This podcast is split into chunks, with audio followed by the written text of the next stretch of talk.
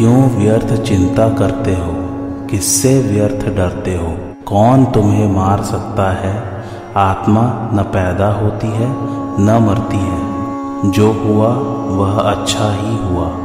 जो हो रहा है, वह अच्छा ही हो रहा है। जो होगा, वह भी अच्छा ही होगा। तुम भूत का पश्चाताप न करो, भविष्य की चिंता न करो। वर्तमान चल रहा है, वर्तमान में रहकर जीवन जीना ही सार्थक है। तुम्हारा क्या गया जो तुम रोते हो? तुम क्या लेकर आए थे जिसके खो जाने का तुम पश्चाताप करते हो? तुमने क्या पैदा किया था जिसका नाश हो गया? तुम कुछ भी लेकर नहीं आए। जो कुछ भी लिया, यहीं से लिया। जो कुछ दिया, यहीं पर दिया। खाली हाथ आए, खाली हाथ ही चले। जय श्री कृष्ण, मेरे सभी प्यारे कथा श्रोताओं का। मेरा नाम है नमित अग्रवाल और स्वागत है आपका मेरे चैनल कथावाचक में। भगवत गीता का तीसरा अध्याय शुरू हो चुका है। आइए आज की कथा आरंभ करते हैं। गीता अपनी शैली के अनुसार पहले प्रस्तुत विषय का विवेचन करती है, फिर करने से लाभ और न करने से हानि बताती है। इसके बाद उसका अनुष्ठान करने की आज्ञा देती है। यहाँ भी भगवान अर्जुन के प्रश्न, मुझे घोर कर्म क्यों लगाते हैं? का उत्तर देते हुए पहले कर्मों के सर्वथा त्याग को असंभव बताते हैं।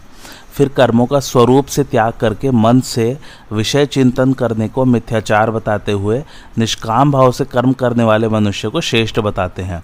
अब आगे के श्लोक में भगवान अर्जुन को उसी के अनुसार करते हुए कर्म करने की आज्ञा देते हैं। नियतम कुरु कर्म त्वम कर्म ज्यायो राकर्मण, शरीर यात्रापि च ते न प्रसिद्ध कर्मण।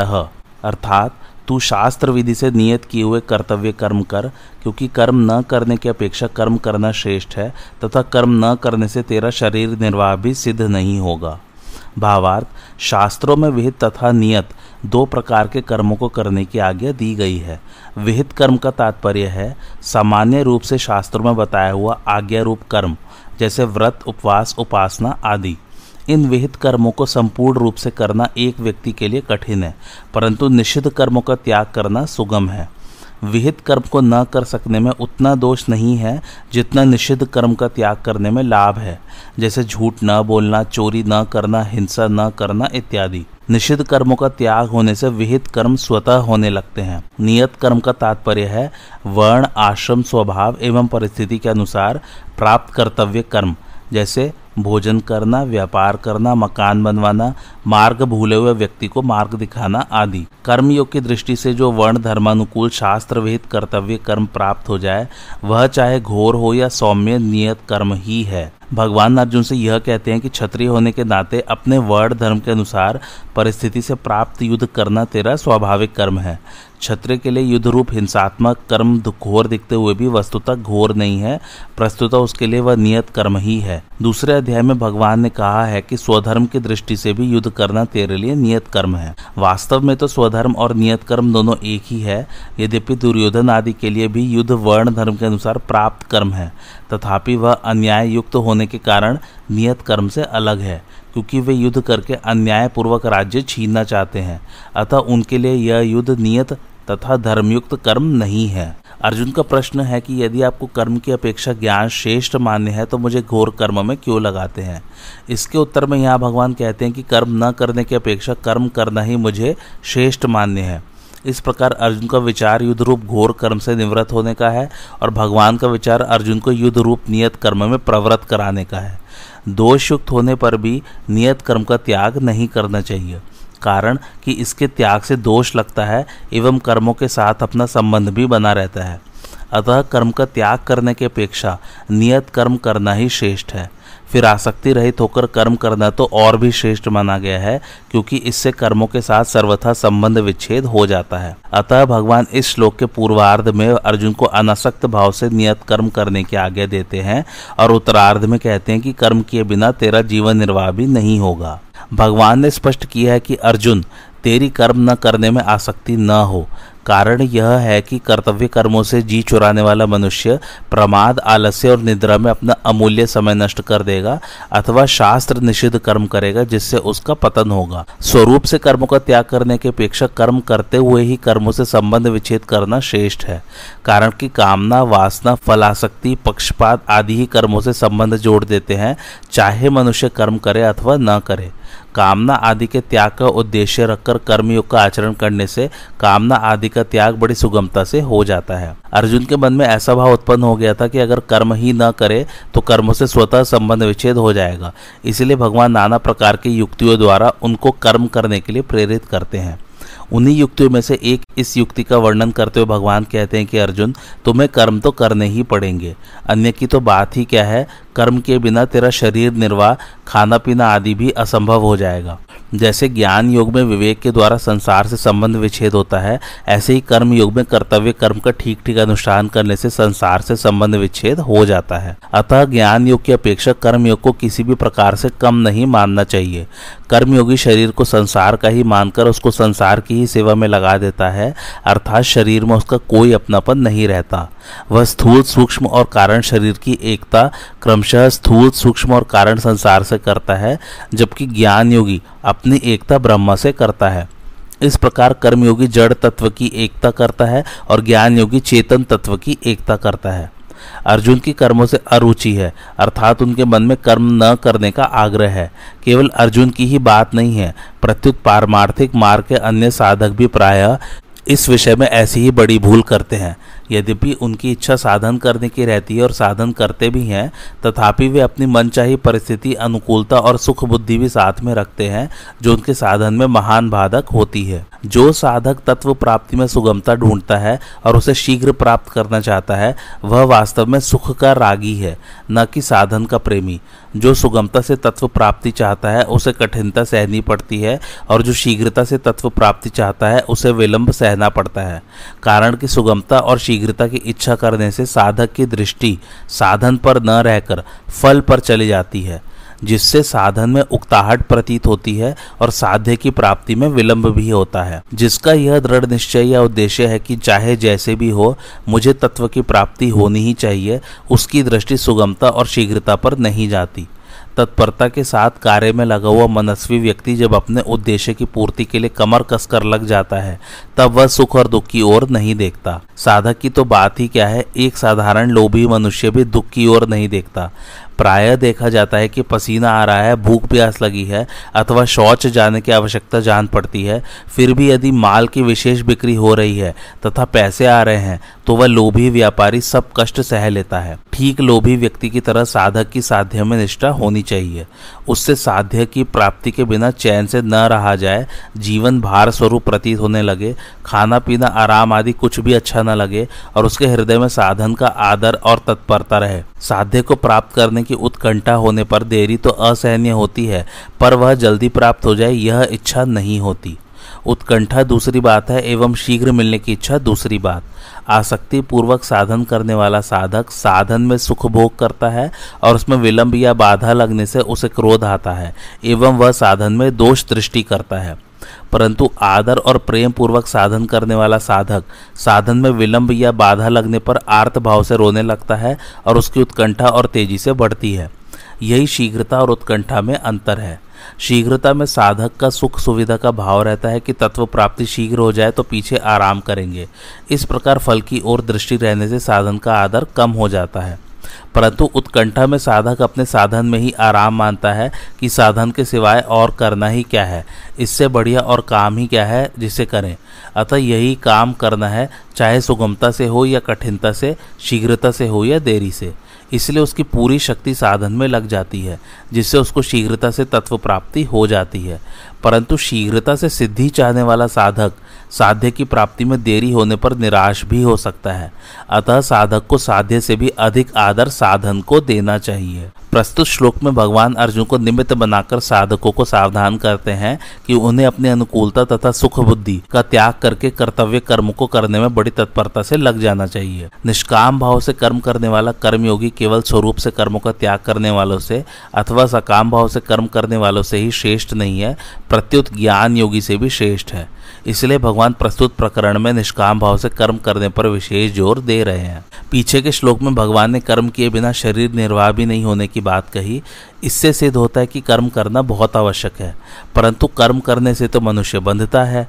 तो फिर मनुष्य को बंधन से छूटने के लिए क्या करना चाहिए?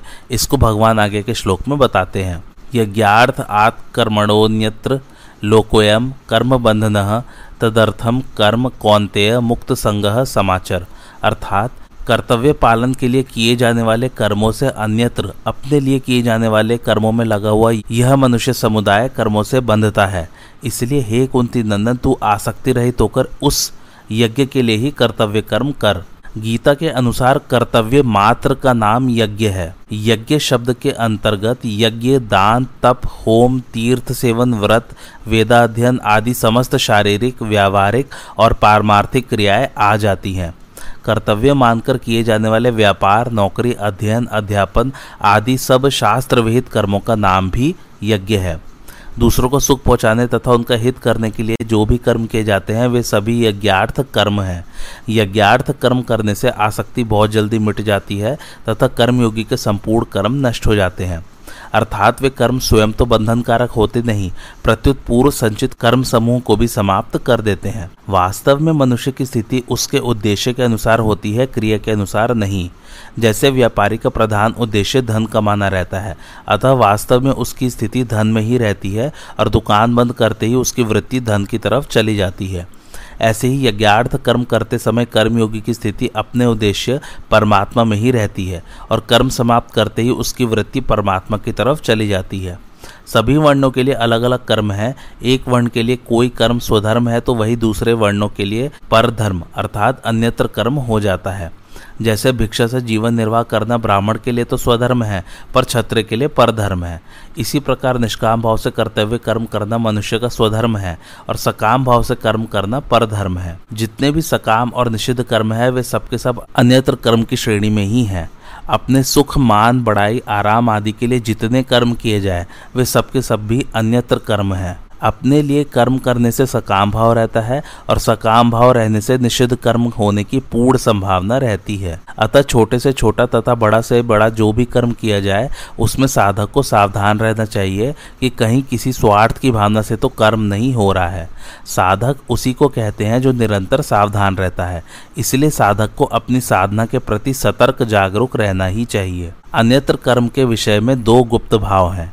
पहला, किसी के आने पर यदि कोई मनुष्य उसके प्रति आइए, बैठिए आदि आदर सूचक शब्दों का प्रयोग करता है, पर भीतर से अपने में सज्जनता का आरोप करता है, अथवा ऐसा कहने से आने वाले व्यक्ति पर मेरा अच्छा असर पड़ेगा। इस भाव से कहता है तो इसमें स्वार्थ की भावना छिपी रहने से यह अन्यत्र कर्म ही है, यज्ञार्थ कर्म नहीं। दूसरा, सत्संग सभा आदि में कोई व्यक्ति मन में इस भाव को रखते हुए प्रश्न करता है कि वक्ता और श्रोतागण मुझे अच्छा जानकार समझेंगे तथा उन पर मेरा अच्छा असर पड़ेगा तो यह अन्यत्र कर्म ही है, यज्ञार्थ कर्म नहीं। तात्पर्य यह है कि साधक कर्म तो करे, पर उसमें स्वार्थ, कामना आदि का भाव नहीं रहना चाहिए। कर्म का निषेध नहीं है, प्रत्युत सकाम भाव का निषेध है। साधक को भोग और ऐश्वर्य बुद्धि से कोई भी कर्म नहीं करना चाहिए, क्योंकि ऐसी बुद्धि में भोगासक्ति और कामना रहती है, जिससे कर्मयोग का आचरण नहीं हो पाता। निर्वाह बुद्धि से कर्म करने पर भी जीने की कामना बनी रहती है। अतः निर्वाह बुद्धि भी त्याज्य है। साधक को केवल साधन बुद्धि से ही प्रत्येक कर्म करना चाहिए। सबसे उत्तम साधक तो वह है जो अपनी मुक्ति के लिए भी कोई कर्म न करके केवल दूसरों के हित के लिए ही कर्म करता है। कारण कि अपना हित दूसरों के लिए कर्म करने से होता है, अपने लिए कर्म करने से नहीं। दूसरों के हित में ही अपना हित है, दूसरों के हित से अपना हित अलग मानना ही गलती है। इसलिए लौकिक तथा शास्त्रीय जो कर्म किए जाएँ, वे सबके सब केवल लोक हितार्थ होने चाहिए। अपने सुख के लिए किया गया कर्म तो बंधनकारक है ही। अपने व्यक्तिगत हित के लिए किया गया कर्म भी बंधनकारक है। केवल अपने हित की तरफ़ दृष्टि रखने से व्यक्तित्व बना रहता है। इसलिए और तो क्या जब चिंतन, ध्यान, समाधि भी केवल लोक हित के लिए ही करें। तात्पर्य यह कि स्थूल सूक्ष्म और कारण तीनों शरीरों से होने वाली मात्र क्रिया संसार के लिए ही हो, अपने लिए नहीं। कर्म संसार के लिए है और संसार से संबंध विच्छेद होने पर परमात्मा के साथ योग अपने लिए है। इसी का नाम है कर्मयोग। कर्तव्य कर्म अर्थात यज्ञ करने का अधिकार मुख्य रूप से मनुष्य को ही है। जिसका उद्देश्य प्राणी मात्र का हित करना, उनको सुख पहुंचाना होता है, उसी के द्वारा कर्तव्य कर्म हुआ करते हैं। जब मनुष्य दूसरों के हित के लिए कर्म न करके केवल अपने सुख के लिए कर्म करता है, तब वह बंध जाता है। आसक्ति और स्वार्थ भाव से कर्म करना ही बंधन का कारण है। आसक्ति और स्वार्थ के न रहने पर स्वतः सबके हित के लिए कर्म होते हैं। बंधन भाव से होता है, क्रिया से नहीं। मनुष्य कर्मों से नहीं बंधता, प्रत्युत कर्मों में वह जो आसक्ति और स्वार्थ भाव रखता है, उनसे ही वह बंधता है। भगवान का यह तात्पर्य है कि कर्मों में, पदार्थों में तथा जिनसे कर्म किए जाते हैं, उन शरीर, मन, बुद्धि आदि सामग्री में ममता आसक्ति होने से ही बंधन होता है। ममता आसक्ति रहने से कर्तव्य कर्म भी स्वाभाविक एवं भलीभांति नहीं होते। ममता आसक्ति न रहने से परहित के लिए कर्तव्य कर्म का स्वतः आचरण होता है और यदि कर्तव्य कर्म प्राप्त न हो तो स्वतः निर्विकल्पता में स्वरूप में स्थिति होती है। परिणाम स्वरूप साधन निरंतर होता है और असाधन कभी होता ही नहीं। आलस्य और प्रमाद के कारण नियत कर्म का त्याग करना तामस त्याग कहलाता है, जिसका फल मूढ़ता अर्थात मूढ़ योनियों की प्राप्ति है। कर्मों का दुख रूप समझकर उनका त्याग करना राजस त्याग कहलाता है, जिसका फल दुखों की प्राप्ति है। इसलिए यहाँ भगवान अर्जुन को कर्मों का त्याग करने के लिए नहीं कहते, प्रत्युत स्वार्थ, ममता, फल, आसक्ति, कामना, वासना, पक्षपात आदि से रहित होकर शास्त्र विधि के अनुसार सुचारू रूप से उत्साहपूर्वक कर्तव्य कर्मों को करने के आगे देते हैं, जो सात्विक त्याग कहलाता है। स्वयं भगवान भी आगे चलकर कहते हैं कि मेरे लिए कुछ भी करना शेष नहीं है, फिर भी मैं सावधानी पूर्वक कर्म करता हूँ। कर्तव्य कर्मों का अच्छी तरह आचरण करने में दो कारणों से शिथिलता आती है। पहला, मनुष्य का स्वभाव है कि वह पहले फल की कामना करके ही कर्म में प्रवृत्त होता है। जब वह देखता है कि कर्मयोग के अनुसार फल की कामना नहीं रखनी है, तब वह विचार करता है कि कर्म ही क्यों करूँ।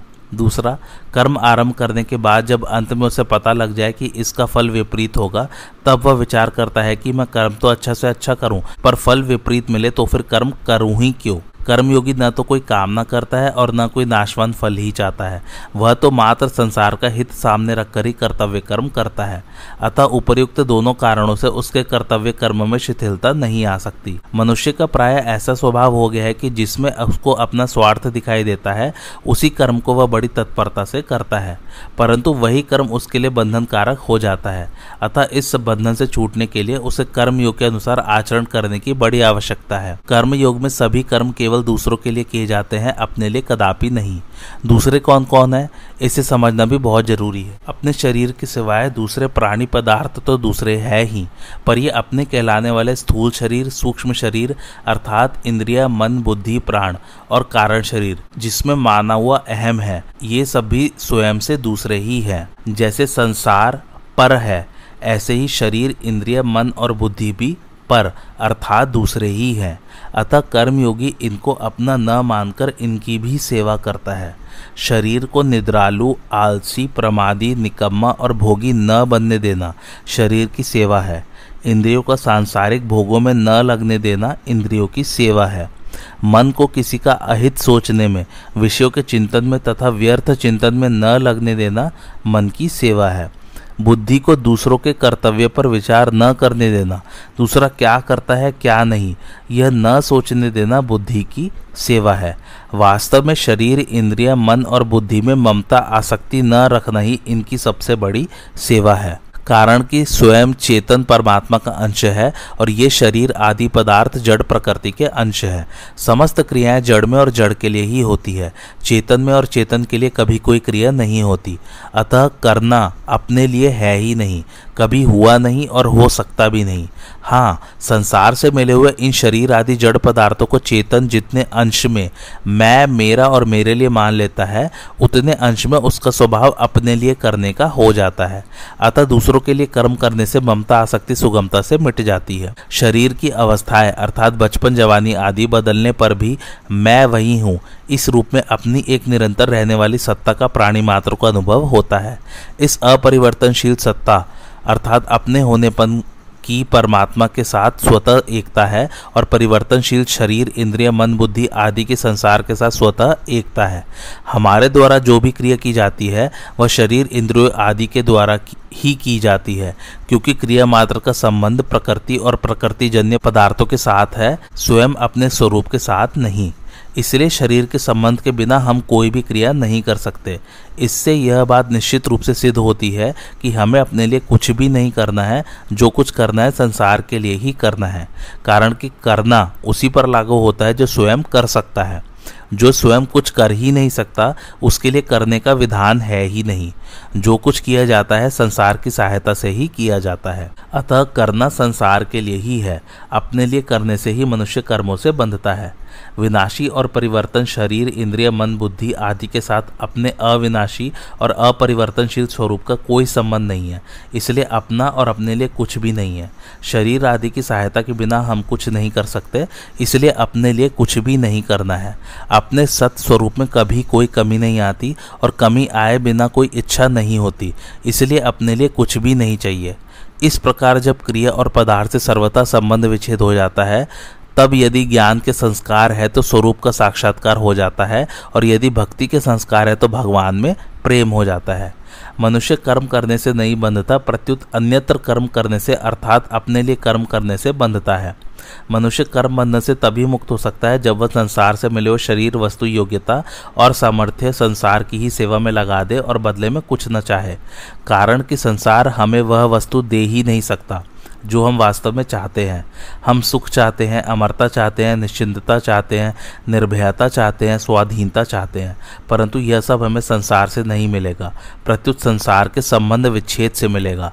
संसार से संबंध विच्छेद के लिए यह आवश्यक है कि हमें संसार से जो मिला है, उसको केवल संसार की ही सेवा में समर्पित कर दें। पूर्व श्लोक में भगवान ने कहा कि यज्ञ के अतिरिक्त कर्म बंधन कारक होते हैं। अतः इस बंधन से मुक्त होने के लिए कर्मों का स्वरूप से त्याग न करके कर्तव्य बुद्धि से कर्म करना आवश्यक है। अब कर्मों की आवश्यक कर्तव्यता को पुष्ट करने के लिए और भी हेतु बताते हैं। सह यज्ञ प्रजा सृष्टवा पुरोवाच प्रजापति अनेन प्रस्विष्य ध्वमेश वस्तुष्ट कामधुक देवान भाव्यतानेन ते देवा भाव्यंतु वह परस्परम भाव्यंत श्रेय परम वापस्यत। अर्थात प्रजापति ब्रह्मा जी ने सृष्टि के आदि काल में कर्तव्य कर्मों के विधान सहित प्रजा की रचना करके उनसे प्रधानतया मनुष्यों से कहा कि तुम लोग इस कर्तव्य के द्वारा सबकी वृद्धि करो और यह कर्तव्य कर्म रूप यज्ञ तुम लोगों को कर्तव्य पालन की आवश्यक सामग्री प्रदान करने वाला हो। इस अपने कर्तव्य कर्म के द्वारा तुम लोग देवताओं को उन्नत करो और वे देवता लोग अपने कर्तव्य के द्वारा तुम लोगों को उन्नत करें। इस प्रकार एक दूसरे को उन्नत करते हुए तुम लोग परम कल्याण को प्राप्त हो जाओगे। भावार्थ, ब्रह्मा जी, प्रजा। अर्थात सृष्टि के रचयिता एवं उसके स्वामी है। अतः अपने कर्तव्य का पालन करने के साथ वे प्रजा की रक्षा तथा उसके कल्याण का विचार करते रहते हैं। कारण कि जो जिसे उत्पन्न करता है, उसकी रक्षा करना उसका कर्तव्य हो जाता है। ब्रह्मा जी प्रजा की रचना करते, उसकी रक्षा में तत्पर रहते तथा सदा उसके हित की बात सोचते हैं। इसलिए वे प्रजापति कहलाते हैं। सृष्टि अर्थात सर्ग के आरंभ में ब्रह्मा जी ने कर्तव्य कर्मों की योग्यता और विवेक सहित मनुष्य की रचना की है। यहाँ यह समझ समझ लेना चाहिए कि भगवान की आज्ञा से और उन्हीं की शक्ति से ब्रह्मा जी प्रजा की रचना करते हैं। अतः वास्तव में सृष्टि के मूल रचयिता भगवान ही है। अनुकूल और प्रतिकूल परिस्थिति का सदुपयोग कल्याण करने वाला है, इसलिए ब्रह्मा जी ने अनुकूल प्रतिकूल परिस्थिति का सदुपयोग करने का विवेक साथ देकर ही मनुष्य की रचना की है। सत असत का विचार करने में असमर्थ पशु पक्षी वृक्ष आदि के द्वारा स्वाभाविक परोपकार होता है। किंतु मनुष्य को तो भगवत कृपा से विशेष विवेक शक्ति मिली हुई है। अतः यदि वह अपने विवेक को महत्व देकर अकर्तव्य न करे तो उसके द्वारा भी स्वाभाविक लोक हितार्थ कर्म हो सकते हैं। देवता, ऋषि, पितर, मनुष्य तथा अन्य पशु पक्षी वृक्ष आदि सभी प्राणी प्रजा है। इनमें भी योग्यता, अधिकार और साधन की विशेषता के कारण मनुष्य पर अन्य सब प्राणियों के पालन की जिम्मेवारी है। कर्मयोग अनादिकाल से चला आ रहा है। भगवान कहते हैं कि यह कर्मयोग बहुत काल से प्राय लुप्त हो गया था, जिसको मैंने तुम्हें फिर से कहा है। मैंने ही नहीं, प्रत्युत ब्रह्मा जी ने भी स्वर्ग के आदिकाल में कर्तव्य सहित प्रजा को रचकर उनको उसी कर्मयोग का आचरण करने की आज्ञा दी थी। तात्पर्य यह है कि कर्मयोग की परंपरा अनादिकाल से ही चली आ रही है, यह कोई नई बात नहीं है। परमात्मा प्राप्ति के जितने साधन बताए गए हैं, वे सभी यज्ञ के नाम से कहे गए हैं, जैसे द्रव्य यज्ञ, तप यज्ञ, योग यज्ञ, प्राणायाम आदि। प्राय यज्ञ शब्द का अर्थ हवन से संबंध रखने वाली क्रिया के लिए ही प्रसिद्ध है, परंतु गीता में यज्ञ शब्द शास्त्र विधि से की जाने वाली संपूर्ण वेद क्रियाओं का वाचक भी है। अपने वर्ण, आश्रम, धर्म, जाति, स्वभाव, देश, काल आदि के अनुसार प्राप्त कर्तव्य कर्म यज्ञ के अंतर्गत आते हैं। दूसरे के हित की भावना से किए जाने वाले सब कर्म भी यज्ञ ही है। ऐसे यज्ञ अर्थात कर्तव्य का दायित्व मनुष्य पर ही है। ब्रह्मा जी मनुष्य से कहते हैं कि तुम लोग अपने अपने कर्तव्य पालन के द्वारा सबकी वृद्धि करो, उन्नति करो। ऐसा करने से तुम लोगों को कर्तव्य कर्म करने में उपयोगी सामग्री प्राप्त होती रहे, उसकी कभी कमी न रहे। अर्जुन की कर्म न करने में जो रुचि थी, उसे दूर करने के लिए भगवान कहते हैं कि प्रजापति ब्रह्मा जी के वचनों से भी तुम्हें कर्तव्य कर्म करने की शिक्षा लेनी चाहिए। दूसरों के हित के लिए कर्तव्य कर्म करने से ही तुम्हारी लौकिक और पारलौकिक उन्नति हो सकती है। निष्काम भाव से केवल कर्तव्य पालन के विचार से कर्म करने पर मनुष्य मुक्त हो जाता है और सकाम भाव से कर्म करने पर मनुष्य बंधन में पड़ जाता है। कर्मयोगी दूसरों की सेवा अथवा हित करने के लिए सदा ही तत्पर रहता है। इसलिए प्रजापति ब्रह्मा जी के विधान के अनुसार दूसरों की सेवा करने की सामग्री, सामर्थ्य और शरीर निर्वाह की आवश्यक वस्तुओं की उसे कभी कमी नहीं रहती। उसको ये उपयोगी वस्तुएँ सुगमता पूर्वक मिलती रहती हैं। ब्रह्मा जी के विधान के अनुसार कर्तव्य कर्म करने की सामग्री जिस जिसको जो जो भी मिली हुई है, वह कर्तव्य पालन करने के लिए उस उसको पूरी की पूरी प्राप्त है। कर्तव्य पालन की सामग्री कभी किसी के पास अधूरी नहीं होती। ब्रह्मा जी के विधान में कभी फ़र्क नहीं पड़ सकता, क्योंकि जब उन्होंने कर्तव्य कर्म करने का विधान निश्चित किया है, तब जितने से कर्तव्य का पालन हो सके, उतनी सामग्री देना भी उन्हीं पर निर्भर है। वास्तव में मनुष्य शरीर भोग भोगने के लिए है ही नहीं। इसलिए सांसारिक सुखों को भोगो, ऐसी आज्ञा या विधान किसी भी सतशास्त्र में नहीं है। समाज भी स्वच्छंद भोग भोगने की आज्ञा नहीं देता। इसके विपरीत दूसरों को सुख पहुँचाने की आज्ञा या विधान शास्त्र और समाज दोनों ही देते हैं। जैसे पिता के लिए यह विधान तो मिलता है कि वह पुत्र का पालन पोषण करे, पर यह विधान कहीं भी नहीं मिलता कि पुत्र से पिता सेवा ले ही। इसी प्रकार पुत्र, पत्नी आदि अन्य संबंधों के लिए भी समझना चाहिए। कर्मयोगी सदा देने का ही भाव रखता है, लेने का नहीं, क्योंकि लेने का भाव ही बांधने वाला है। लेने का भाव रखने से कल्याण प्राप्ति में बाधा लगने के साथ ही सांसारिक पदार्थों की प्राप्ति में भी बाधा उपस्थित हो जाती है। प्राय सभी का अनुभव है कि संसार में लेने का भाव रखने वाले को कोई देना नहीं चाहता। इसलिए ब्रह्मा जी कहते हैं कि बिना कुछ चाहे, निस्वार्थ भाव से कर्तव्य कर्म करने से ही मनुष्य अपनी उन्नति कर सकता है। कर्मयोगी का उद्देश्य अपने कर्तव्य कर्मों से प्राणी मात्र को सुख पहुंचाना रहता है। इसलिए यहाँ ब्रह्मा जी संपूर्ण प्राणियों की उन्नति के लिए मनुष्य को अपने कर्तव्य कर्म रूप यज्ञ के पालन का आदेश देते हैं। अपने अपने कर्तव्य का पालन करने से मनुष्य का स्वतः कल्याण हो जाता है। कर्तव्य कर्म का पालन करने के उपदेश के पूर्ण अधिकारी मनुष्य ही है। मनुष्य को ही कर्म करने की स्वतंत्रता मिली हुई है। अतः उन्हें इस स्वतंत्रता का सदुपयोग करना चाहिए। जैसे वृक्ष, लता आदि में स्वाभाविक ही फूल फल लगते हैं, परंतु यदि उन्हें खाद और पानी दिया जाए तो उनमें फूल फल विशेषता से लगते हैं। ऐसे ही यजन पूजन से देवताओं की पुष्टि होती है, जिससे देवताओं के काम विशेष न्यायप्रद होते हैं। परंतु जब मनुष्य अपने कर्तव्य कर्मों के द्वारा देवताओं का यजन पूजन नहीं करते, तब देवताओं को पुष्टि नहीं मिलती। जिससे उनमें अपने कर्तव्य का पालन करने में कमी आ जाती है। उनके कर्तव्य पालन में कमी आने से ही संसार में विप्लव अर्थात अनावृष्टि, अतिवृष्टि आदि होते हैं। इन पदों का अर्थ यह नहीं समझना चाहिए कि दूसरा हमारी सेवा करे तो हम उसकी सेवा करें। प्रत्युत यह समझना चाहिए कि दूसरा हमारी सेवा करे या ना करे। हमें तो अपने कर्तव्य के द्वारा उसकी सेवा करनी ही है। दूसरा क्या करता है, क्या नहीं करता, हमें सुख देता है या दुख, इन बातों से हमें कोई मतलब नहीं रखना चाहिए। क्योंकि दूसरों के कर्तव्य को देखने वाला अपने कर्तव्य से च्युत हो जाता है। परिणाम स्वरूप उसका पतन हो जाता है। दूसरों से कर्तव्य का पालन करवाना अपने अधिकार की बात भी नहीं है। हमें सबका हित करने के लिए केवल अपने कर्तव्य का पालन करना है और उसके द्वारा सबको सुख पहुंचाना है। सेवा करने में अपनी समझ, सामर्थ्य, समय और सामग्री को अपने लिए थोड़ी सी भी बचाकर नहीं रखनी है।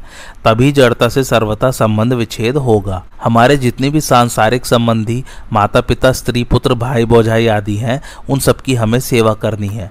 अपना सुख लेने के लिए ये संबंध नहीं है। हमारा जिनसे जैसा संबंध है, उसी के अनुसार उनकी सेवा करना, मर्यादा के अनुसार उन्हें सुख पहुंचाना हमारा कर्तव्य है। उनसे कोई आशा रखना और उन पर अपना अधिकार मानना बहुत बड़ी भूल है। हम उनके ऋणी हैं और ऋण उतारने के लिए उनके यहाँ हमारा जन्म हुआ है।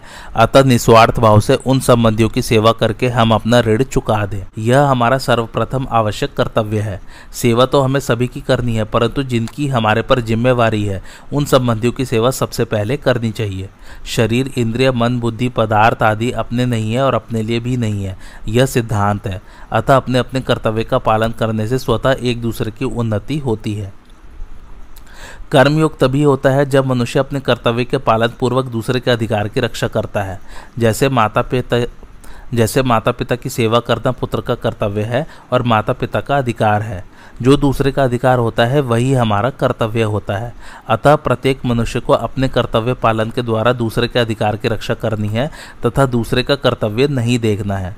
दूसरे का कर्तव्य देखने से मनुष्य स्वयं कर्तव्यच्युत हो जाता है, क्योंकि दूसरे का कर्तव्य देखना हमारा कर्तव्य नहीं है। तात्पर्य है कि दूसरे का हित करना है। यह हमारा कर्तव्य है और दूसरे का अधिकार है। यद्यपि अधिकार कर्तव्य के ही अधीन है, तथापि मनुष्य को अपना अधिकार देखना ही नहीं है। प्रत्युत अपने अधिकार का त्याग करना है। केवल दूसरे के अधिकार की रक्षा के लिए अपने कर्तव्य का पालन करना है।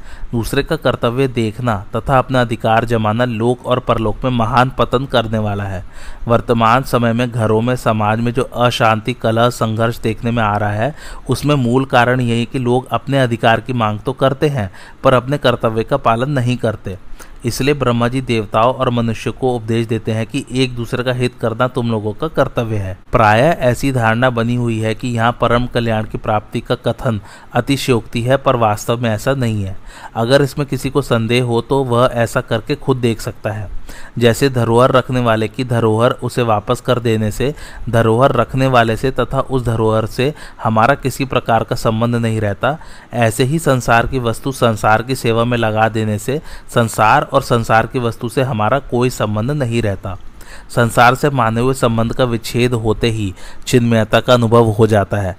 अतः प्रजापति ब्रह्मा जी के वचनों में अतिशयोक्ति की कल्पना करना अनुचित है। यह सिद्धांत है कि जब तक मनुष्य अपने लिए कर्म करता है, तब तक उसके कर्म की समाप्ति नहीं होती और वह कर्मों से बंधता ही जाता है। कृत कृत्य वही होता है जो अपने लिए कभी कुछ नहीं करता। अपने लिए कुछ भी नहीं करने से पाप का आचरण भी नहीं होता, क्योंकि पाप का आचरण कामना के कारण ही होता है। अतः अपना कल्याण चाहने वाले साधक को चाहिए कि वह शास्त्रों के आगे के अनुसार फल की इच्छा और आसक्ति का त्याग करके कर्तव्य कर्म करने में तत्पर हो जाए, फिर कल्याण तो स्वतः सिद्ध है। अपनी कामना का त्याग करने से संसार मात्र का हित होता है। जो अपनी कामना पूर्ति के लिए आसक्ति पूर्वक भोग भोगता है, वह स्वयं तो अपनी हिंसा करता ही है। साथ ही जिनके पास भोग सामग्री का अभाव है, उनकी भी हिंसा करता है, अर्थात दुख देता है। कारण कि भोग सामग्री वाले मनुष्य को देखकर अभावग्रस्त मनुष्य को उस भोग सामग्री के अभाव का दुख होना स्वाभाविक है। इस प्रकार स्वयं सुख भोगने वाला व्यक्ति हिंसा से कभी बच नहीं सकता। ठीक इसके विपरीत, पारमार्थिक मार्ग पर चलने वाले व्यक्ति को देखकर दूसरों को स्वतः शांति मिलती है, क्योंकि पारमार्थिक संपत्ति पर सबका समान अधिकार है। निष्कर्ष यह निकला कि मनुष्य कामना, आसक्ति का त्याग करके अपने कर्तव्य कर्म का पालन करता रहे तो ब्रह्मा जी के कथनानुसार वह परम कल्याण को अवश्य ही प्राप्त हो जाएगा। इसमें कोई संदेह नहीं है। यहाँ परम कल्याण की प्राप्ति मुख्यता से मनुष्य के लिए ही बताई गई है, देवताओं के लिए नहीं। कारण कि देव योनि अपना कल्याण करने के लिए नहीं बनाई गई है। मनुष्य जो कर्म करता है, उन कर्मों के अनुसार फल देने, कर्म करने की सामग्री देने तथा अपने अपने शुभ कर्मों का फल भोगने के लिए देवता बनाए गए हैं। वे निष्काम भाव से कर्म करने की सामग्री देते हो, ऐसी बात नहीं है। परंतु उन देवताओं में भी अगर किसी में अपने कल्याण की इच्छा हो जाए तो उसका कल्याण होने में मना नहीं है। अर्थात अगर कोई अपना कल्याण करना चाहे तो कर सकता है। जब पापी से पापी मनुष्य के लिए भी अपना उद्धार करने की मनाही नहीं है तो फिर देवताओं के लिए जो कि पुण्य योनि है, अपना उद्धार करने की मनाही कैसे हो सकती है? ऐसा होने पर भी देवताओं का उद्देश्य भोग भोगने का ही रहता है, इसलिए उनमें प्राय अपने कल्याण की इच्छा नहीं होती। मनुष्य कर्म योनि है और चौरासी लाख योनियाँ, देवता नारके जीव आदि भोग योनियाँ हैं।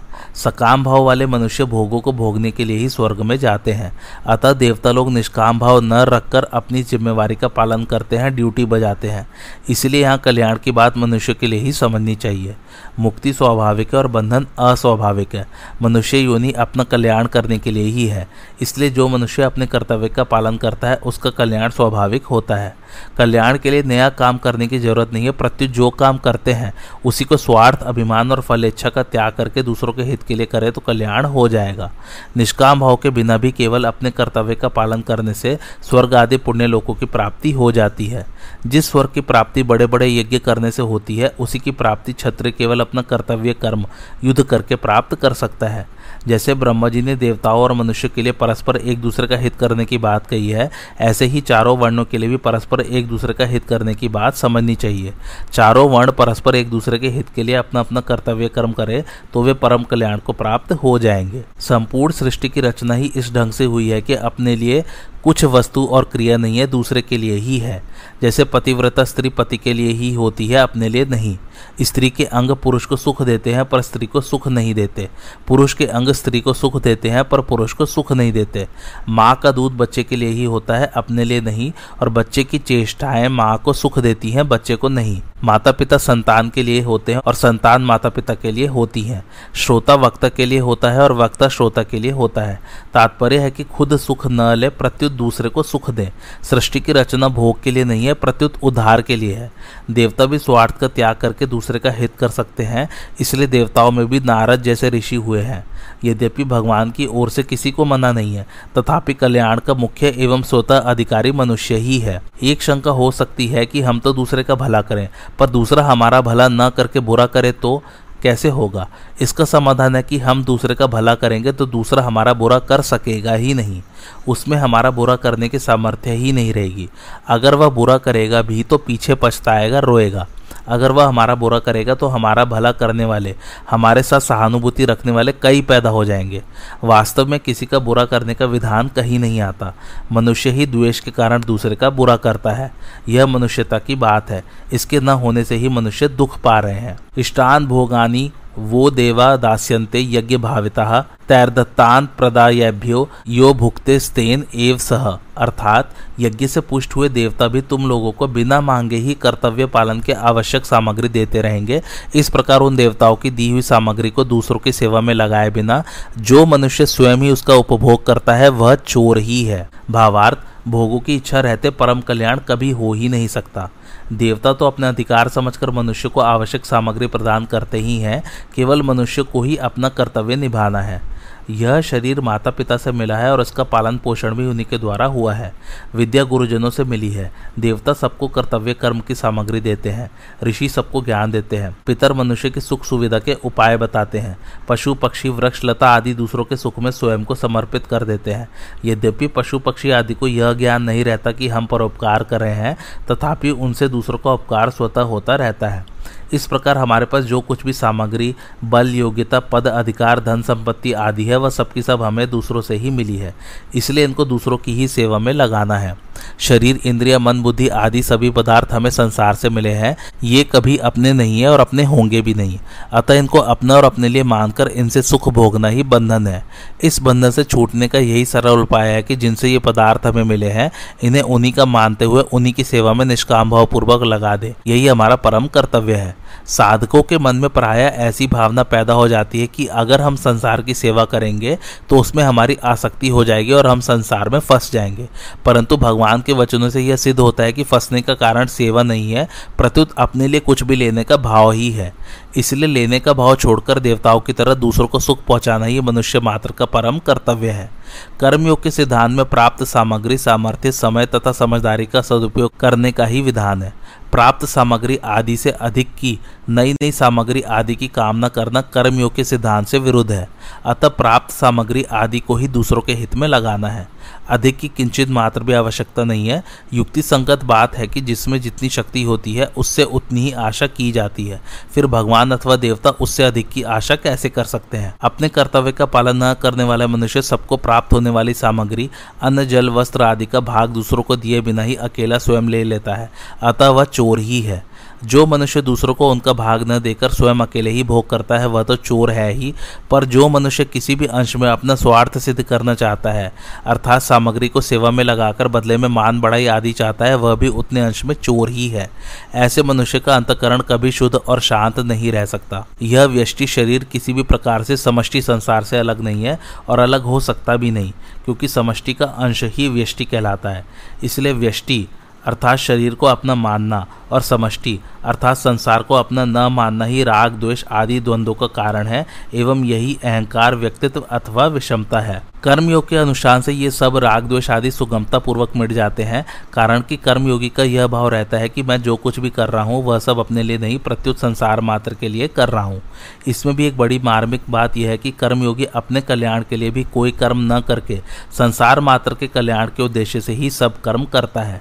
कारण कि सबके कल्याण से अपना कल्याण अलग मानना भी व्यक्तित्व और विषमता को जन्म देना है।